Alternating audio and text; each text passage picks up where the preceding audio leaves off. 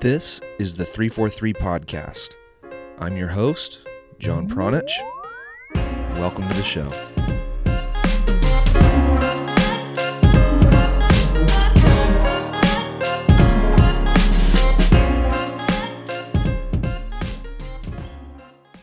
I met Skye Eddy Bruce at a marketing conference in Denver, Colorado in 2016. And how we actually met is uh, is a pretty funny story, and her and I will actually revisit that during this episode. But the more important part is that we've stayed in contact and have helped each other in more ways than one. Skye is the founder of soccerparenting.com, and the mission statement from her website states that the goal is to elevate the game and enhance every child's youth soccer experience by engaging, educating, empowering, supporting, and advocating for parents. And this might sound a little bit weird coming from me, but I agree 100% that the parents are an integral part of the equation and oftentimes ignored or undervalued or just left sitting on the sidelines instead of being empowered with proper education. In fact, one of the things we've been working on behind the scenes here at 343 is a parent education course of our own. So keep your eyes peeled for that. But Skye is a former NCAA uh, athlete with strong ties to some of the most uh, influential people in American soccer history, and Tony DiCicco being one of those people. And she talks about she talks a lot about, or not a lot, I guess, but she shares some stories about Tony in this episode, and specifically her her favorite memory of working with Tony. Uh, an interesting, very interesting chapter of Skye's life was when she risked everything that she had here in the United States and moved to Italy to pursue a career there, a soccer career there. And she reveals the details of that experience and tells some hilarious stories during this interview. she had me she had me cracking up. Um, but we talk about a ton of things, and this little introduction and and and the write up that's on the website they they do absolutely no justice to her soccer career and her body of work. She is a fountain of knowledge with real experience to back up the work that she puts out, and I really encourage you guys to go and check out what she's up to at Soccer Parenting, and you can find those links to soccerparenting.com and to her, her social media um, platforms as well. You can find those on 343coaching.com. And just a reminder that this podcast and all of the 343 podcasts are brought to you by 343coaching.com and the 343 coaching programs specifically. And you can choose between a free seven week course or the premium multi phase course. Both of those courses give you an inside look at the cutting edge training methods that are being used at the top levels of the game from youth to pro. And the online courses are what help drive this podcast. And so I want to take a second and just say thank you to all of the 343 members because without you guys, this literally would not exist. So I, I want you guys to know that I truly appreciate you and I want to thank you for being part of the 343 community. And if you're not a member and you want to learn more about the 343 coaching programs, you can find all the information at 343coaching.com. And while you're there, you can also find over 200 written articles, videos, more podcasts like this one. And if you enjoy this podcast, whether you're a member or not a member, or just a first time listener or a long time listener, whatever, uh, a five star rating on Apple Podcasts or wherever you're listening to the show would be much appreciated. All right. You can find all that stuff at 343coaching.com. You can find the write up for this podcast, 343coaching.com. Let's get into today's episode. I think that you're going to enjoy this one. It felt good to have a, a conversation that wasn't uh, a topic that is always talked about. So it felt like something kind of new and fresh and, and information that is just different than what's normally out there. And I was uh, I was honored to spend an hour with with Skye Eddy Bruce, and I hope that you guys enjoy our conversation. Thank you.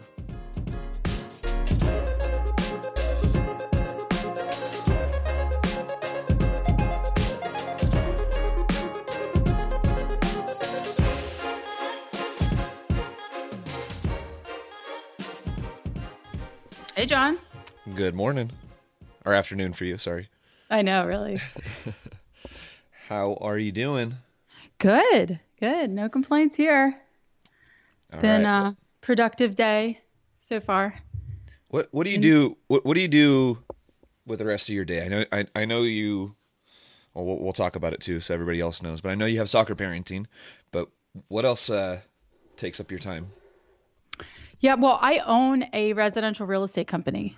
So Got it. Okay. this soccer parenting stuff started sort of as my passion project, and um, it's it's thankfully becoming more and more of what I what I do on a more full time basis. That's awesome. So I guess uh, tell everybody what uh, soccer parenting is, because that's how I met you, and I'll, I'll, I guess we can we can tell that story a little bit uh, as well. But what is what is soccer parenting? Yeah, so I started the Soccer Parenting Association. Really, the idea for, for it was probably born about eight or nine years ago, but I officially started it four years ago. Um, my mission with it is to educate, engage, advocate for, and empower you soccer parents um, in an effort to elevate the game. Um, just coming at this mission that we all have to improve the game uh, a little bit from a different level or context than a lot of people. My idea is that by empowering parents to demand uh, for a better environment, uh, to be empowered to understand how great youth soccer can be, and to demand that environment for their kids, then we'll we'll really see some improvement. And and I, I do want to talk about how we actually we actually met because it's kind of a funny story. And, and, you and I talked on the phone last week, and I think you, you mentioned one one piece that's kind of funny too. Um, so if you don't mention that part, I'll make sure I remind you in just a second. But um, we we met in Denver, and it was uh, myself, Gary, and him and I had actually flown out there for a conference uh, put on by. See, this is where I always get confused too. I don't know what to call those guys. Copyblogger, rainmaker, rainmaker, probably rainmaker, rainmaker. Okay. Yeah. Yeah. So rainmaker, yes. And and they put on a, a, a digital marketing summit i think is what they called it. And it's just a big conference where uh, people kind of get together and they learn from other digital marketers and on uh, how to develop and, and sell online products. And so you were there doing something for soccer parenting and gary and i were there learning for 343 but I, am maybe you can kind of pick up from there and, and tell the rest of the story. Yeah for sure. Um, so my format of my website is that I have soccer parenting, which is my public blog that I'm posting content on quite frequently. Um, and then I have a completely separate site called mysoccerparenting.com, which is a membership site similar to you all's, where um, clubs and individual parents are purpose are, are purchasing access uh, so that clubs are able to empower parents with a parent education platform. Um, so that's why I was there. And you know, after sitting there for a day and getting overwhelmed with all this content stuff and meeting some great people that are all doing similar things in different industries. Um, I remember somebody saying, Hey, I, I met a soccer guy. There's a soccer person here. And I'm like, Oh, really? Um, so I sat down right in front of you guys as we were getting ready, as a new speaker was starting, and introduced myself. And I, I so remember Gary saying, "What do you do?" and tried to explain soccer parenting, and um, kind of got a little bit of a rebuff until he checked out the site, and then he came back to me and said, "Hey, it's some good stuff." So the the friendship was born there. And then I think we all ended up going out and and grabbing some drinks or something at one point, and. uh one of the things that you told me last week on the phone, though, is that when you came across Gary and I in Denver, and this is about, let's see, almost a, a year ago exactly, actually. It was in October, I think. Um, you didn't know much about the pro rel movement that was going on. No, I didn't. It's not that I didn't know much about it. It's that I had never even heard of it which you know I'm I'm okay saying, and I'm sure your your your listeners are rolling their eyes, but I think it's actually a really important concept for people to be thinking about. Um, obviously, yeah, over a few drinks and maybe um, maybe a couple more than a few, we I, I got the whole lowdown from you guys about this whole movement and and really you know started to understand more about how important it is, not just within just pro soccer in general, but really just even in pushing my mission forward of elevating the game and the importance of of um, you know that movement trickling down even into the youth game and how that could impact the youth game. Um, so I think that's fascinating that I had really in and I've been involved with soccer forever. Um, and it really wasn't until then that I that had really ever you know been clued clued into it. So um, important for you guys to think about and just continuing to get your messaging out about about the promotion relegation.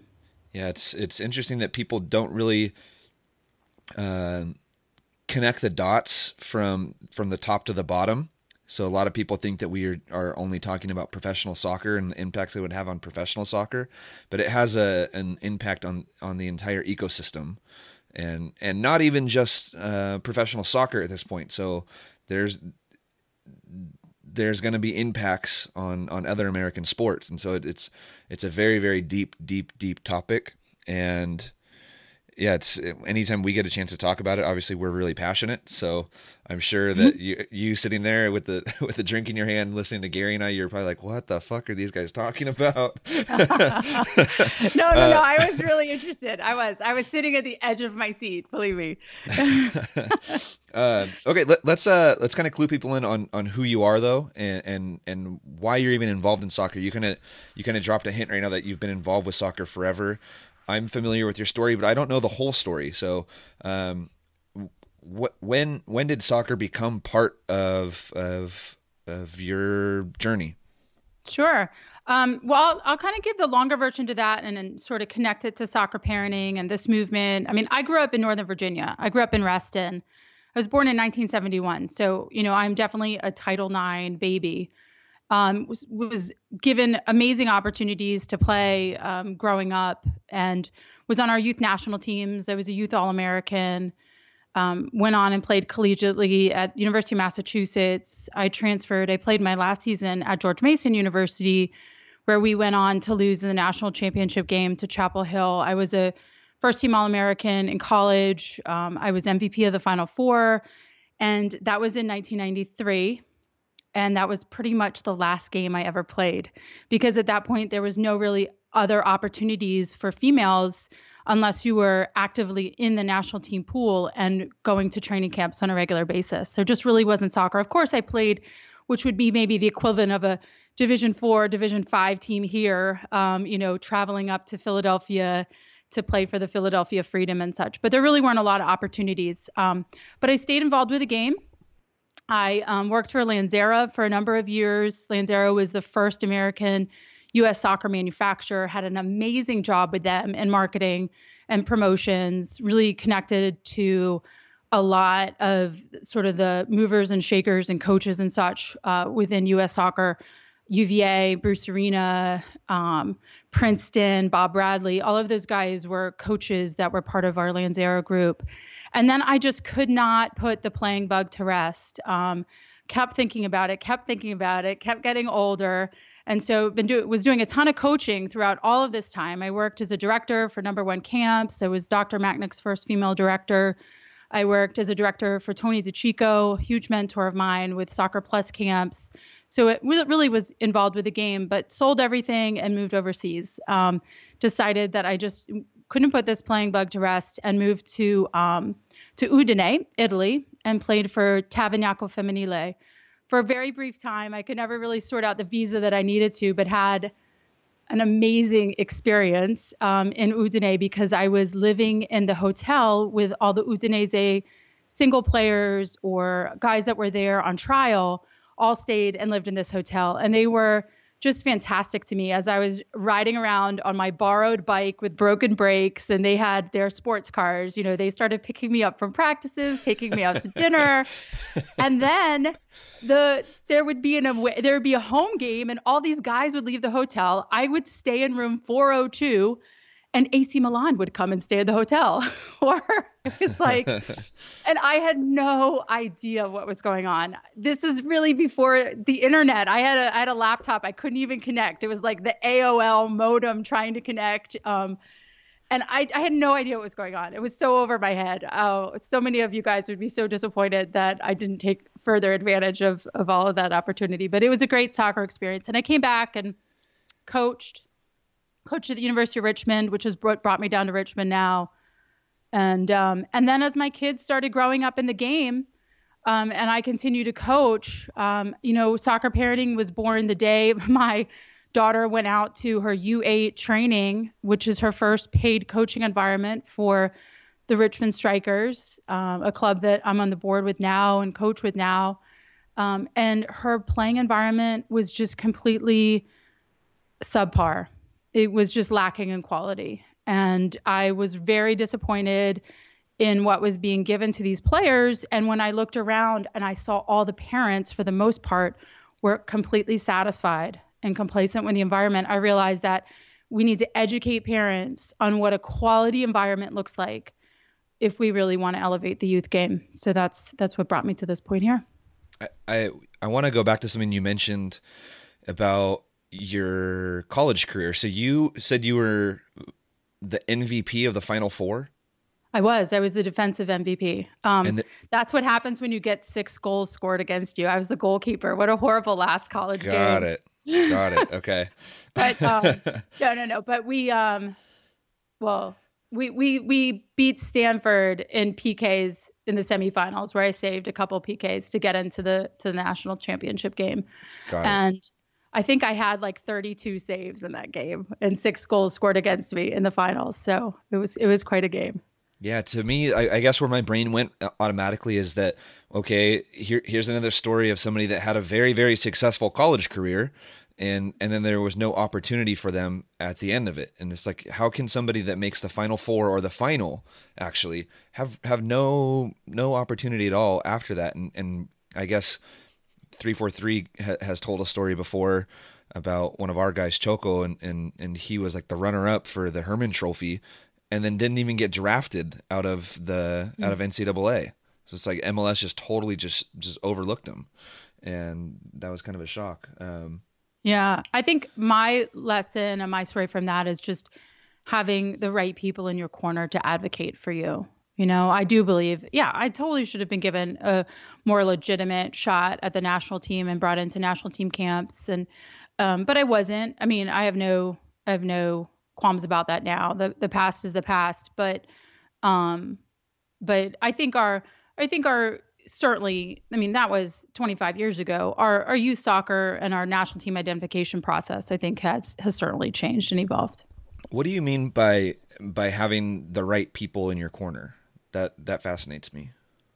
Um yeah, I mean I think that there's certainly some politicking that goes on. Um, it, unfortunately, I guess at the highest of levels, um, where you know having the right people make a phone call for you, or um, but but the bottom line is is that you know, and I I do truly believe this is that I I had opportunities in college where I did have national team tryouts and I didn't perform as well as I needed to. So you know, it is what it is. It's not like I was never given a shot. But I think having the right people in your corner to advocate for you is is important and is essential. Um, just so that we can give these players an understanding of what the landscape is.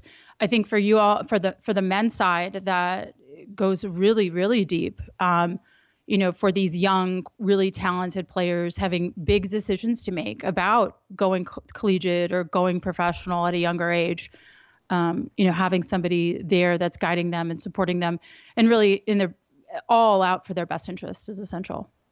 One of the things that came to mind is is um, a podcast, another podcast. I've had Tristan Bowen on on this show. Yeah, but, I listened to that. That was great. Yeah, and and Tristan Tristan hosts a show of his own, and I listened to an episode of of his the other day on my way to uh, on my way to Gary's house actually, and the guest, and I'm not even going to try to say his name. It starts with a Z and then ends with a bunch of other letters that are just I thought just thrown together, but apparently it's a real name. Um, but uh, the the guest was talking about something similar, like having the right people in your corner, and he was talking specifically about agents and and how having the right agent can can make a world of difference. And and he was kind of saying the, the agency world, for the most part, a lot of people are in it for like the short term reward and they don't really care about the player's career and they're looking to maybe land you a, a, a, trial deal here or there and, and get you to sign like a quick contract just so they can, I don't know, look good on paper. Uh, but but he was saying that the the agency aspect and the paperwork actually. So that's something that you mentioned too just a minute ago. He's saying that, that having having a good agent and and understanding how the paperwork and the process of doing your paperwork, especially if you're traveling overseas, um, those are two very crucial aspects that really the general public is not exposed to at all. And and so it's always good to to to kind of hear somebody else in, in in some regard echo those those two things so people become aware of those. Yeah, for sure. I mean, I think what the bigger picture to what you're saying is is just sort of the maturation that's happening in soccer these days, where people now are realizing, hey, I have a choice in an agent, or hey, I have a choice in what youth club I'm going to send my kids to, or hey, I have a choice in um, you know where I'm going to choose to develop as a player, or where I'm going to ch- if I'm what pathway I'm going to choose. So um, that, and that's exciting because the game's growing. I mean, it's certainly growing from the time where I was where I was um, developing as a player, and um, and it's really really exciting. I think right now to see to see this sort of next generation of of soccer in the United States. Not even players. I mean, just just environment. When when you went to Italy, did you have an agent, or did you just like? I, I no, not you really. Said it was, I mean, I want to backtrack too. How did you even get in contact with him? Because you said you had a laptop, but it was like AOL days, so you didn't oh just send gosh, him an yeah. email. I'm sure. So my goalkeeper coach at George Mason was an amazing guy. His name was Manu, and um, he was a very part-time goalkeeper coach. Great guy. I really enjoyed working with him for that season.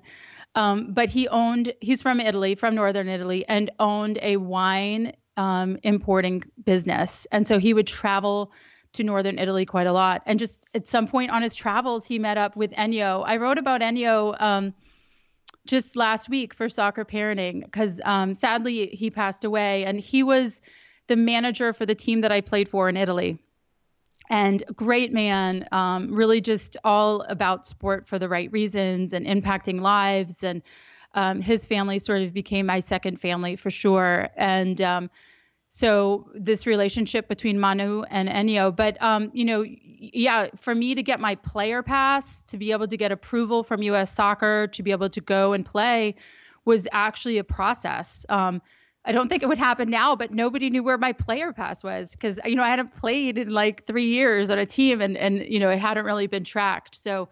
Um, just getting out of the United States and getting approval from U.S. Soccer was a process in itself. But no, I didn't specifically have an agent um, you know, in the women's game without a lot of money um, going back and forth, that's it's a lot harder.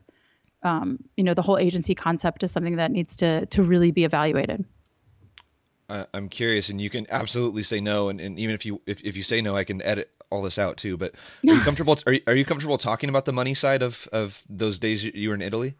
Yeah, I mean, there's not much to talk about. Um, I, my contract had a salary, a really, really low salary, like probably the equivalent of like nine hundred, a thousand dollars a month is probably equivalent. But I never got any money. I literally, I mean, John, there's so many stories like this. I'm sure that other people have. I essentially had to go to the owners, and I tell the story in this article too. I had to go to the owners and ask them for money. I literally was poor. I had no money. I was I would like sit down at the cafe in the morning because um, I trained in the afternoon, and I would just wait for one of the Udinese players to come by to be able to buy my coffee. money to buy it. Sometimes it had to sit there for like 45 minutes or an hour until I could wave one of them over and I never had to ask them. They always just bought it. So I quickly learned, okay, just wait for a player. Um, I had to just, yeah, there was one time where I told this story in the article. I had, I asked this man, Gigi, for, um, for some money. And he said, oh yeah, yeah, tomorrow, tomorrow we go to lunch and, and, you know, we'll, well, I'll give you the money then. So I met him for lunch downtown. And of course he starts to like reach across the table and try to hold my hand. And I'm like, oh, shit. and so thank goodness Mac Kenyatta, he's a goalkeeper. Max was awesome. He, he walked by, I like quickly flagged him down and he brought me back to the hotel.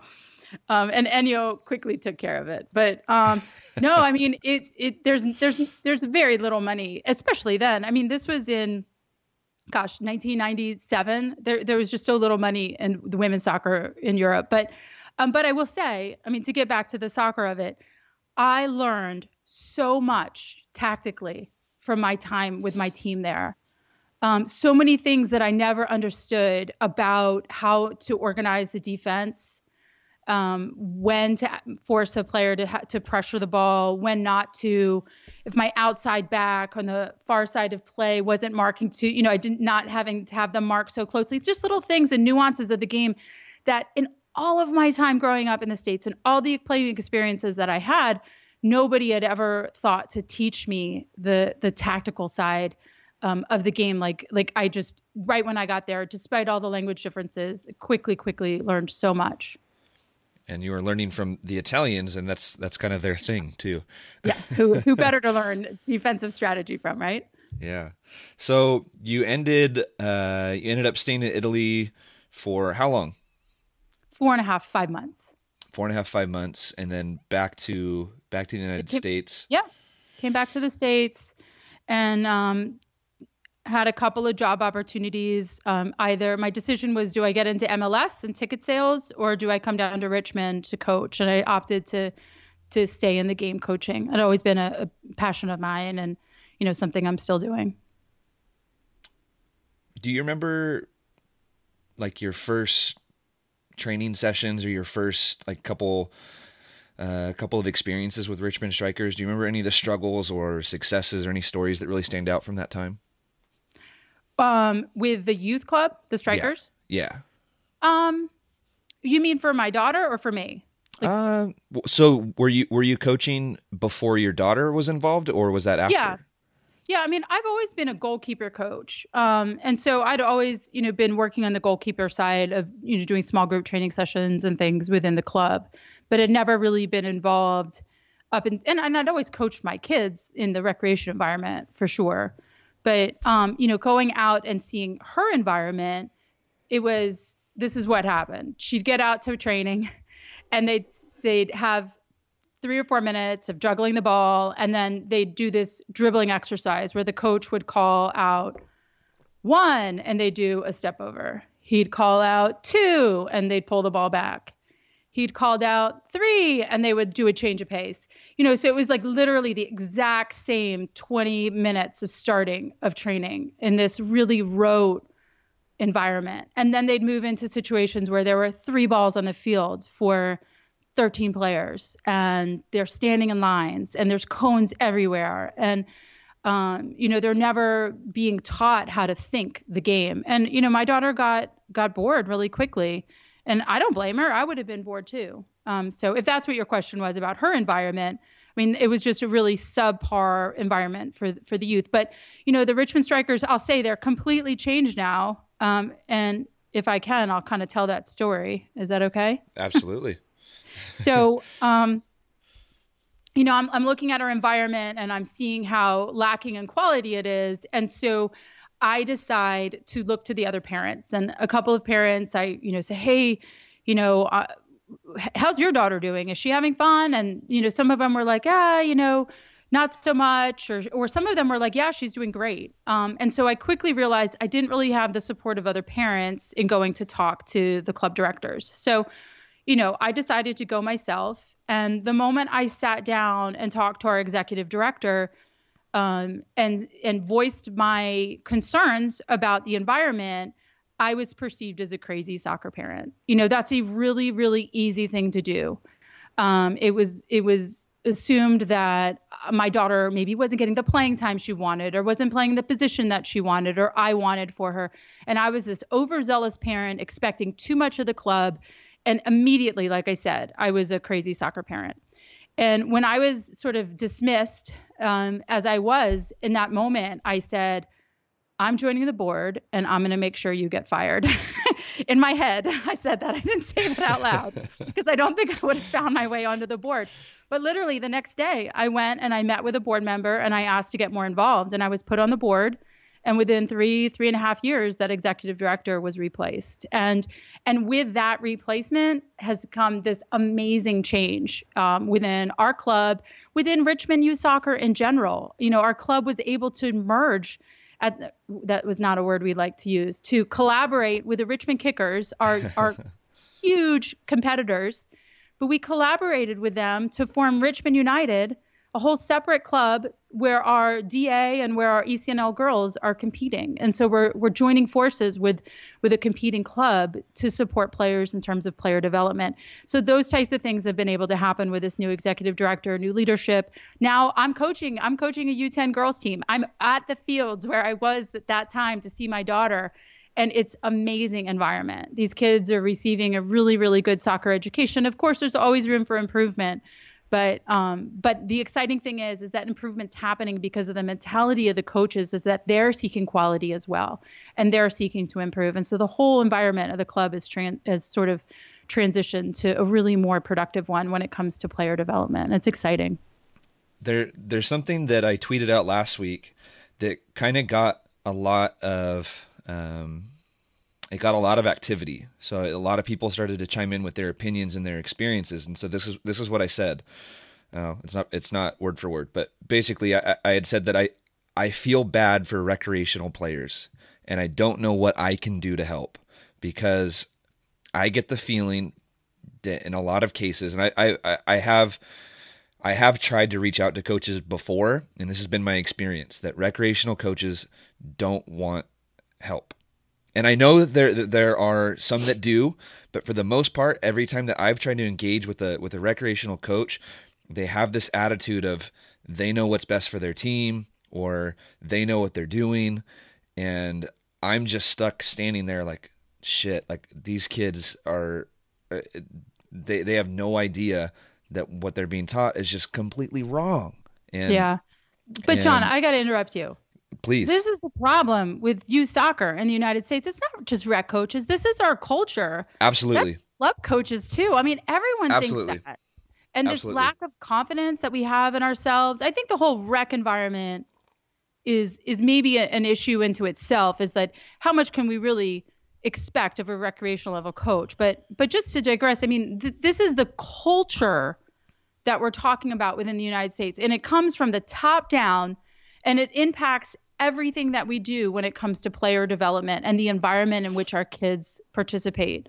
And it's a huge problem, and it's one that I'm really trying to tackle with the Soccer Parenting Association. I mean, one of my key missions for this year is to bridge the gaps and change the collective mindset of youth clubs and coaches when it comes to engaging parents and the importance of connecting with them. Because a, a club coach pushing away a parent is no different than a rec coach putting a, pushing away your support or a club coach saying that they don't want eh, you know any other help from a coaching education standpoint or you know historically when we've gone to our, take our national licenses with US soccer and we've asked a question and the the person teaching the course has said oh you know this happened to me in my B license I asked a question about my about um, my topic, and I was uh, I was told to go ask the other candidates that they couldn't help me. I'm like, that's what your job is, and so we have this divide that exists. We have this lack of trust that exists. We have this um, real lack of a of a quality, to use that word again, environment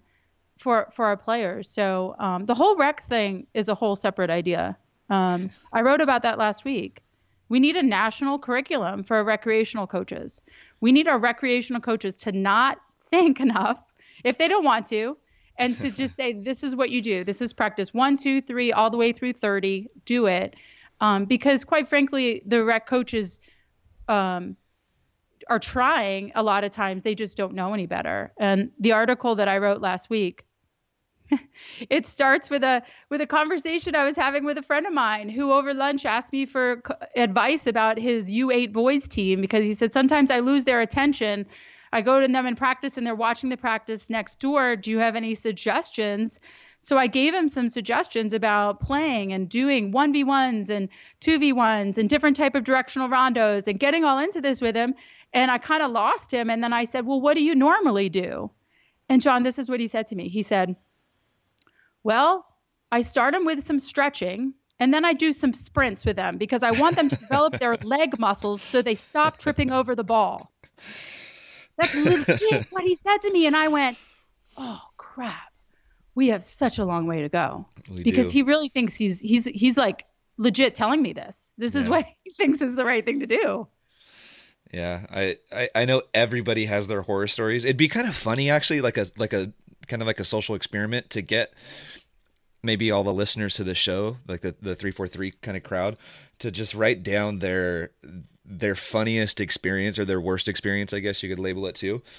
And just just write that down and send it in. Just have a collection of just like the most embarrassing moments that they've seen. Because mine is absolutely hilarious. There's a 10 year old team and they're using those parachutes that you know, like the sprint, oh sprinters oh use. Gosh. And they're they start out their practice and they spent like 30 minutes. Every, oh. Everybody's switch like switching off, like t- taking the belt off and putting the parachute on each other. And these are 10 year old girls. Oh my god, 10 year old girls. Yeah, stop it. 10 year old prepubescent girls haven't even developed the muscles that they're trying to develop. It's impossible to accomplish what you're trying to accomplish with them. No, it's bad. It's oh, bad. That is that is a shame. But but it also speaks to um, you know, this concept of um, so so when I started soccer parenting and I would tell people what I'm doing, the collective response I would get from coaches over and over and over again was things like better you than me or oh my gosh i can't believe you're trying to deal with parents. They're they're the worst you know? Um, and all these crazy soccer parent stories similar to we have the crazy coaching stories as well. But i'm really really you know optimistic and sort of hopeful because now when i start telling people what i'm doing with this movement to engage and educate parents and i talk to other coaches they don't think some of them do of course but they don't think i'm as crazy as they used to. They don't think that what i'm doing is pointless. Um, slowly we're starting to see people realize the value the power um, the the change that can occur when we actually educate parents about the game when we educate and engage them and bring them closer and open up those relationships between parents and coaches. So um, similar to, I think we're hearing less and less of those stories about the crazy rec coaches because now there's more and more content available to them. You know, again, we're just maturing as a soccer nation. Yeah, and building building the relationship between um, the coaching staff and the parents is super important, and I think that's one aspect or one side of the story that has not been told to this point. Um, when it comes to 343 and what we're all about. And and I say that because I just spent the last couple of weeks editing four hours worth of uh, worth of video um, that is basically bringing in the kids or Brian Brian um, Brian Kleiban brought in the kids for their midseason player evaluations, and the parents were with them. And so there's there's four hours worth of conversation from the whole from from Brian talking to all the team or the every kid on the team and every parent as well, and, and just an open conversation. And I that's feel great. like, and I feel like that's an opportunity that a lot of coaches miss. They, I think, I think you said it earlier too. It, it's a very kind of dismissive ad- attitude towards parents, where really it should be a, a, a bridge that you should build, and you should fortify that bridge as much as possible because the parents are really an important part of the process and we don't say thank you to them enough. And and Brian goes out of his way to say thank you to every single parent during those conversations. And so that's, that's something great. that's that's something that's fresh in my mind because I I just finished you know two weeks editing all those uh all those conversations and that's available for are going to be available for members soon. Oh, uh, I'd love to hear that because you know that's one of the issues that I have with our coach education and it's kind of the same issues that we have with player development. I think that we can agree that you know, we spend too much time on technical training of our players, not enough time on their cognitive, you know, thinking side of the game. Absolutely. And I think the same thing happens with coaches is that we spend way too much time teaching coaches how to do how to get your 4v4 license, your 7v7, your 9v9 as they're moving and shifting to those different licensing pathways and within the courses so much emphasis is placed on the technical and the tactical but we need to really put a lot more focus into this emotional intelligence. And you know just by providing coaches those videos where they can see brian interacting with parents and players and um, see the questions that he asks and the follow-up questions and how he responds to players and parents i mean that stuff is golden. And and coaches need to learn from other coaches on on how to manage these types of situations. And so, you know, that's one of my other missions of soccer parenting right now, John, is to um, to advocate to towards you know whether it be United Soccer Coaches, the NSCAA, or um, U.S. soccer and, and, making emotional intelligence a priority in coaching education. So your videos, um, you know, I think will be a great step towards that. Yeah, and and we we recognize the importance of of the parents of of the role of the parent, and we I guess have kind of a unique uh, viewpoint uh, of that because we've kind of been working with uh, the uh, say upper echelon. Yeah, I guess you could say upper echelon, but like the, the kind of like the higher end of the player pool in Southern California. Sure. For, for quite a while. Yeah, we, I'd but, say you have the higher end. um, and, and, I say we because I, am obviously representing 343. I personally have not done that. That's mostly Brian and Gary. Um, but I say we because it's our company. Um, but uh, but we we recognize that that that transcends levels. Like the way that the way that Brian interacts with the parents and the players at the at the highest level that that can uh, absolutely be applied to the mid level to the low level to the entry level. It, it, it, transcends all those levels. So that that information is for the most part universal which is which is awesome to see and and transcends age groups as well. So there's the the way that that you interact with a 14 year old and a 10 year old and a 16 year old there's a lot of similarities there. You don't you don't need to to have this completely different approach. So i think that's important for people to understand as well. Yeah i mean it's just called compassion. It's called connection. Um, and i've been lucky enough just in my playing and coaching to you know be mentored by tony DiCicco who just you know sadly passed away last year or earlier this year. And um you know, Tony was was amazing with connection, with his um, ability to talk to a player, whether or not they were an eight-year-old recreational level player or a national team player, and make them feel more confident in themselves and um, you know be able to relate to them. And this ability for us as coaches to connect with our players, to connect with our parents, is really rooted in emotional intelligence. And, um, you know, it's something that I think all coaches should be digging deeper into to see where they have some deficiencies and how they can improve um, when it comes to emotional intelligence. And you're right, it does transcend um, in many ways all all ages. It's just a matter of how you feel confident about yourself and your self awareness, and then your self management and then building that into just your social awareness. And then obviously as a coach building it into team management. So you know great great building blocks to a successful and positive youth soccer environment. And player feedback is is another big thing that I talk about a lot. You know parents need to demand player feedback. A lot of times they do because you know a lot of times they don't and um, I think that clubs just need to make it a regular part of for their higher level teams. You can't ask a recreational coach to give feedback; they don't have the skills to be able to do that. But if you're a paid Good coach in a club environment, then um, then you need to the the clubs need to make player feedback a regular, systematic part of the youth soccer environment. And that's a, a, perfect example of the soccer parenting association and the work that we're doing is that we need to make you know we need to make that um, concept just a more commonly talked about thing in youth soccer that parents should expect uh, it should be an expectation for parents that they get feedback you know what popped Players. into my head as as you were talking there though is if you make it mandatory it becomes disingenuous and a and a, a player sorry a coach all of a sudden ha- is thinking in the back of his head like oh fuck like i gotta do these player evaluations like yeah, oh my god like oh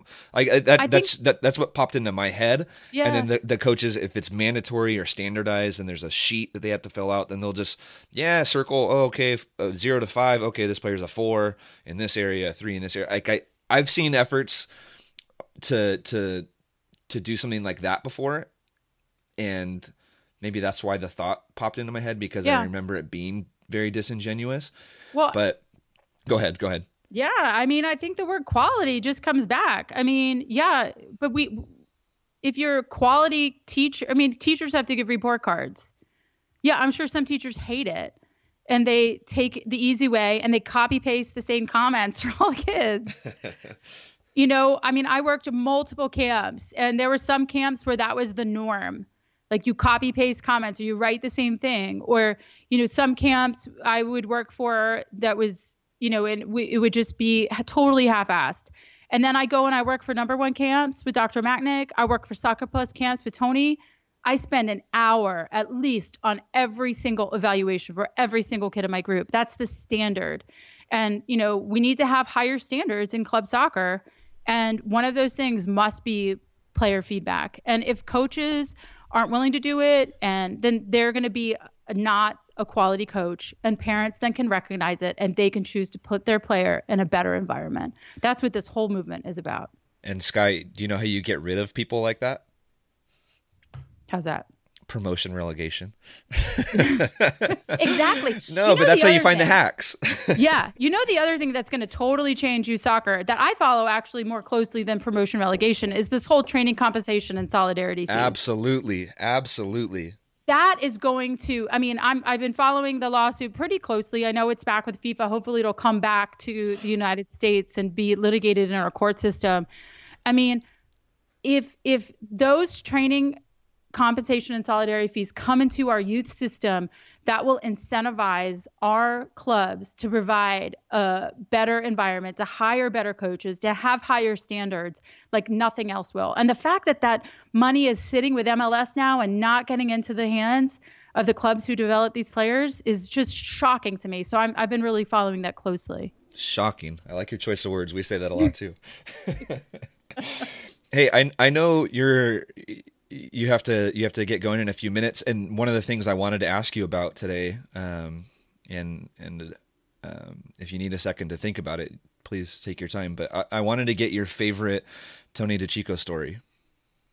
Oh gosh, um, I know that um, I know that he was a big part of of how you kind of developed as a player or a coach and and just as a yeah. as a human I think as well so for sure yeah, I mean, I was so so fortunate um, to work with Tony. Um, I worked for Doc for for five or six years, and then realized that with Doc's blessing, sort of went to work for Tony because you know that's where all the national team players were, and I felt like I needed to do that. So that's what brought me there, and and then seeing these these the quality of his staff and the quality of people that he put together. Um, you know that certainly is is um, was a, a life changing experience for me. My best friends in soccer these days are all coaches that I worked with at at Soccer Plus camps um, and and through Dr. Machnik's camps. To be fair. Um, so Tony had this really unique ability to develop culture like no nothing else. Um, you know, we've all worked camps, we've all heard about camps, we've all, you know, as coaches experienced them in a variety of forms. And um, it's hard for me to qualify Soccer Plus as a camp because it was really just the farce of a soccer camp. and behind all of the training sessions and behind um, the pressure training that we do and all the amazing technical training and the you know decision making awareness that we were bringing to kids the late night lectures behind all of that was this concept that we were transforming a child's life in their experience at Soccer Plus. And we helped kids realize time and time again that they were capable of so much more than they thought they were capable of. And we would see that in feedback from campers time and time again. Um, and parents, like, what did you do to my child? They came back a changed person. Um, Tony was was so competitive. We would have these staff games that, you know, would end up lasting almost until the next session started sometimes. Um, because he just always wanted to win, and um, and being fair was really important to him. Um, there was this one one time where we were playing um, a staff game, and we would count corners. So um, instead of taking corner kicks, three corners, and it was a goal. And it was like playing golden goal three to three and I, our team i was on tony's team. I always made a point to try to be on his team. Um, we got our third corner and so we felt like we won. And then the goalkeeper who was playing a goal um, said no it wasn't a, it was a goal it's a goal kick. And there was this massive battle that ensued to which tony just put his head down and walked away. Uh, And so he said, "Fine, just play, just play," because you know he's sort of leading the the whole thing. So you know whatever Tony says goes. So he's like puts his head down, and then damn it, if like 20 seconds later, they didn't score a brilliant goal. Of course, it was brilliant on me, you know, so that we lost the game. Oh, he was so pissed off. And I was like cowering, hiding behind um, one of the other coaches as he was like ranting about how frustrated he was. So, behind all of this gentleness and behind this amazing ability to connect with people and to just give and give and give, which is what Tony just did over and over again. He was just this unrelenting amount of energy to just continually give more and more of himself to people um, through his coaching and through his connection with people was this real competitor behind all of that was this man who really really um, loved competition and um, and he was a great friend to me and to to my kids and to my family and um, is someone that of course I'm always going to take with me on my coaching journey. And I think what I'll probably you know remember the most about him is is this concept of connection and how important it is how important it is to take an extra moment to stop everything in practice pause it all and to walk over to a player and give them a high five for something amazing that they just did that they've been working on. Um, and to just to acknowledge the positive and recognize the positive in people and the ability um, to just trust in people's ability to be better human beings i would say is what i i really took away from my experiences working with him. If if i can if i can say like one thing i've come across from people i've talked to about tony Mm-hmm. It's it, it's just that he was a super genuine guy. It, oh. It, that that he just he he loved the sport. He loved being around people, and, and he was just a genuine guy. Every interaction that people had with him was just a super genuine experience, and I think that that holds uh, that holds a lot of weight.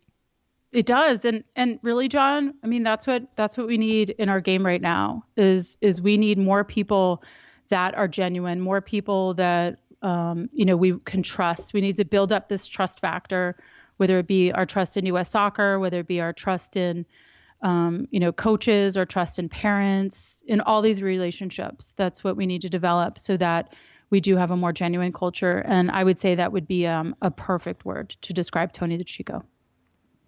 Is there is there anything else um, that you I guess learned from Tony that you're now passing along to to younger coaches or or to parents like a specific piece of advice that you can, that um, you can um, give to people?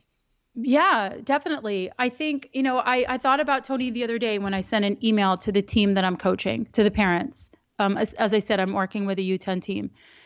And I think it's this concept of vulnerability.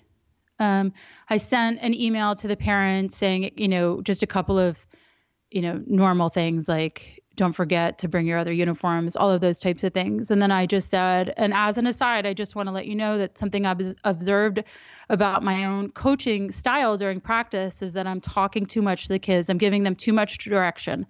I feel like the players in practice, I feel like I'm doing a good job with it in the games, but in practice, I'm I'm overwhelming them a little bit. So this is something I'm going to be working on as a coach to reduce the communication I have during training and just that little bit of vulnerability is goes a long way to establishing some trust in that relationship because it's you know that's what I'm working on and why not tell the parents um, and I think within our youth environment, you know, that's the way we need to be. I've heard stories about Tony and talking to his, um, you know, Boston Breakers team after a loss, or um, you know, where, where he'll just be really honest with them and just say, "Hey guys, I want to take ownership of a mistake I made doing this, this, and this." And, you know, I think a coach's ability to do that um, just really shows their confidence in themselves, their coaching efficacy, their their belief in themselves, in their ability to to to help players learn and be confident in themselves. And I think that um, as we get more and more quality coaches working with our kids, working in the pro ranks, working collegiately, then we're going to see more and more um, improvement in the game as coaches can get beyond themselves and really continue to focus on what's best for the kids in terms of development. I, I want to build on that. And I, and I know you, you have like five minutes left. Yeah, I'm good. Um, I'm good. I'm good. Uh, uh, okay. Um, I move things around. Okay, you know, cool. got to move things around for three, four, three. um, because I feel like where that vulnerability is supposed to show is is a place that doesn't exist in youth soccer in in the United States, and that's the locker mm-hmm. room. And and that locker room culture is just it's absent from from the youth soccer experience for the most part. And as if I could give a piece of advice to to coaches right now, mm-hmm. is you have to find a way to recreate that locker room experience or that locker room culture with whatever environment that you are in, and you have to put yourself in that that vulnerable spot, whether that is um, doing what you did and telling the players what you're working on or giving them the honest feedback about the game or or information about practice. But you have to recreate that locker room environment where where people feel like there's that that that space to to be safe and and open up and and talk about what's on your mind because that doesn't happen during practice it doesn't happen in the parking lot to to be honest it, it just doesn't happen as much as it should be happening.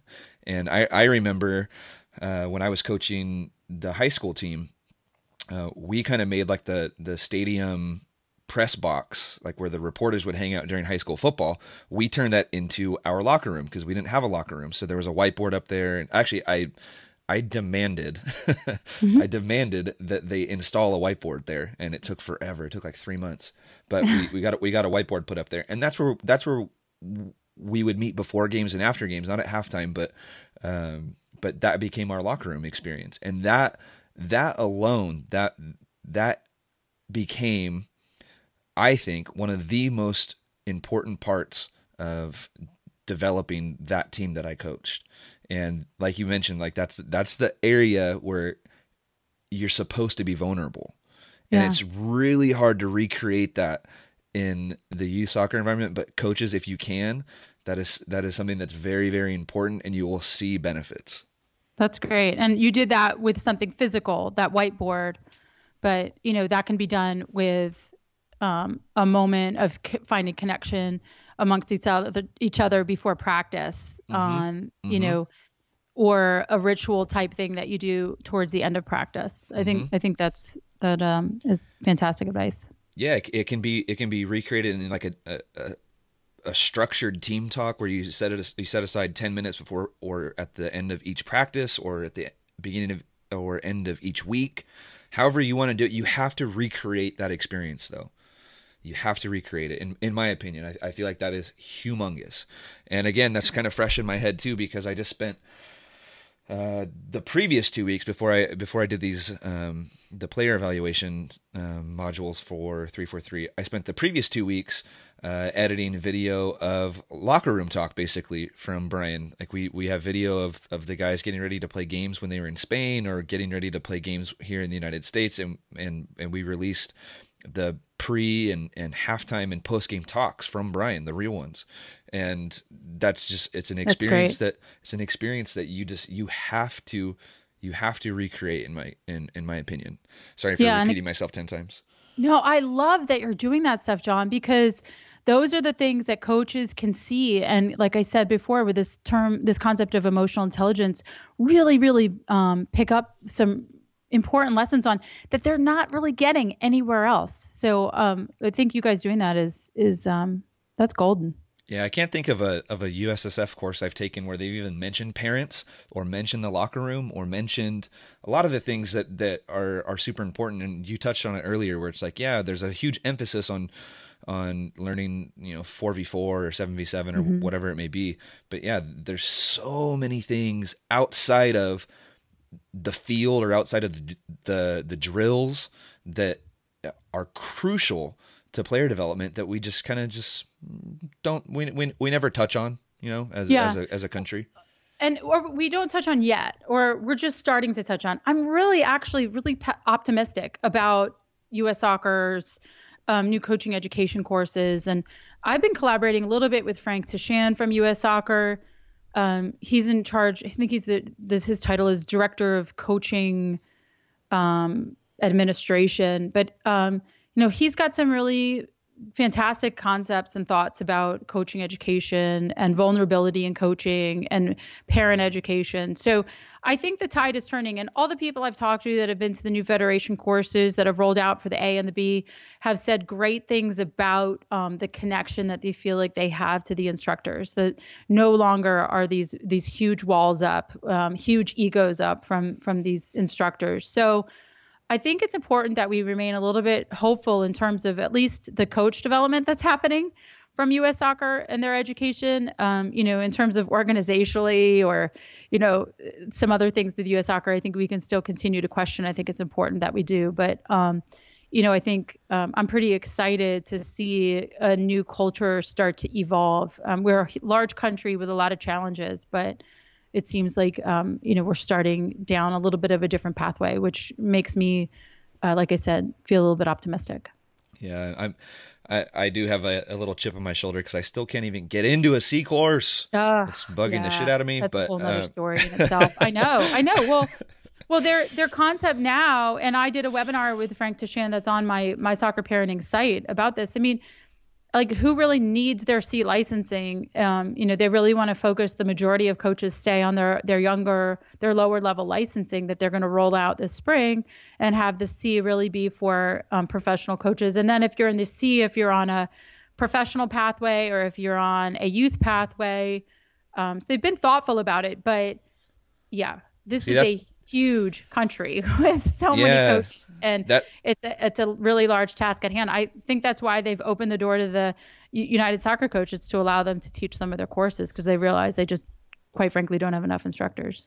Yeah, it it was. It, I got stuck in a in a very uh, probably unique situation, but a frustrating position where I needed my C license to mm-hmm. get a job with a with a high level academy, and, and, the job was the job was offered to me, but because I didn't have my C license, it, they were going to delay hiring me, right? And they said, okay, work on getting your C license. I was like, okay, cool. I couldn't get into a C course because I wasn't attached to a team, and oh. then I oh. got and then I got stuck in this very just weird limbo yeah. position, right?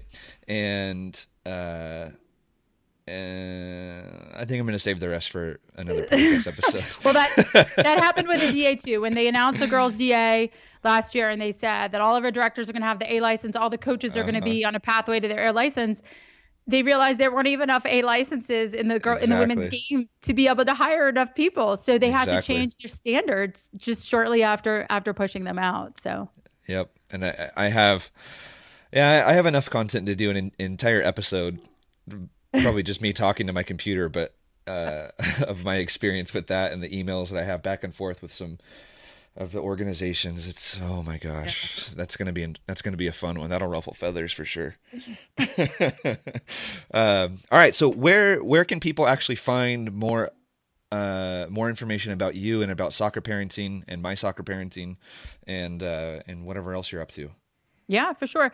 Well, um, a couple of ways. Um, obviously, the sites are soccerparenting.com. The membership site is mysoccerparenting.com. I'm on Twitter at Soccer Parenting, Facebook, um, and then um, be on the lookout soon for information for my Soccer Parenting Summit. I'm doing the second annual Soccer Parenting Summit where I push out um, 15 to 18 speakers over the course of the weekend. We did it last year; it was phenomenal. This year's going to be amazing as well. That'll be the first weekend in December. So um, between all of those websites, Soccer Parenting Summit, Soccer Parenting, My Soccer Parenting, you can find me. Um, email is probably the best way to reach out to me if you want a response right away. All right. Any last words for for the listeners? Um, I would say that we can all just think about how we can establish trust in our relationships, whether that be with our players, whether that be with other coaches, with the club directors, with parents. Um, as we start moving to that environment where we have trust filled organizations, um, we will see the growth, we'll see the innovation, the collaboration, the partnering, um, and the loyalty that as coaches we're all we're all seeking um, with our with our environment. So um, for me, that's that's the root of everything is trust, and um, and I appreciate being able to to spend this time and and talk to your followers about you know the importance of developing those types of relationships in the in the work that they're doing. Because you know we're impacting kids' lives. We're positively changing the the lives of kids uniquely as a coach. And um, and it's it's a lot of um, impact that we can have. And the more we take it really really seriously the more uh, deeply that impact will be felt. Absolutely and thank you for uh, setting aside an hour of your time. We appreciate that, and, and thank you for the work that you're doing. And maybe uh, maybe we'll see you sometime soon in the future. Maybe we'll we'll meet up again at a at a marketing summit. Are they doing that this year? I haven't seen anything about it this year. No, I don't think they're. I don't think they're doing it again. but uh, but I'm sure I'm sure our paths will cross as they do in the soccer world. Of course, and that's a whole nother episode. We talked about that last week on the phone, but yeah. uh, we could do a whole nother episode on the the many many circles of U.S. soccer. Uh, all right, Skye. Uh, again, thank you for your time, and and I look forward to catching up with you again in the future. Thanks so much, John. All right, bye. Bye.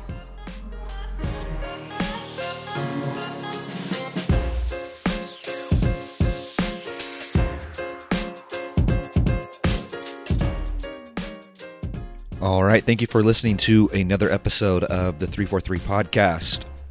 Uh, big thank you to Skye Eddy Bruce for joining me. I hope that you guys check out all of her stuff at soccerparenting.com.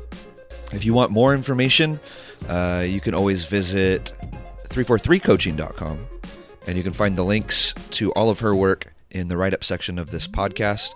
If you want to learn more about our programs, our free seven week course, you can find that at 343coaching.com. And you can also find our multi phase premium course, which I highly recommend. But uh, if you want more from this podcast, over 200 written articles, videos, all kinds of stuff, you can find that at 343coaching.com. That's the numbers 3, 4, and 3, coaching, all spelled out.com. Thank you for listening. I appreciate you guys, and we will catch you next time here on the 343 podcast.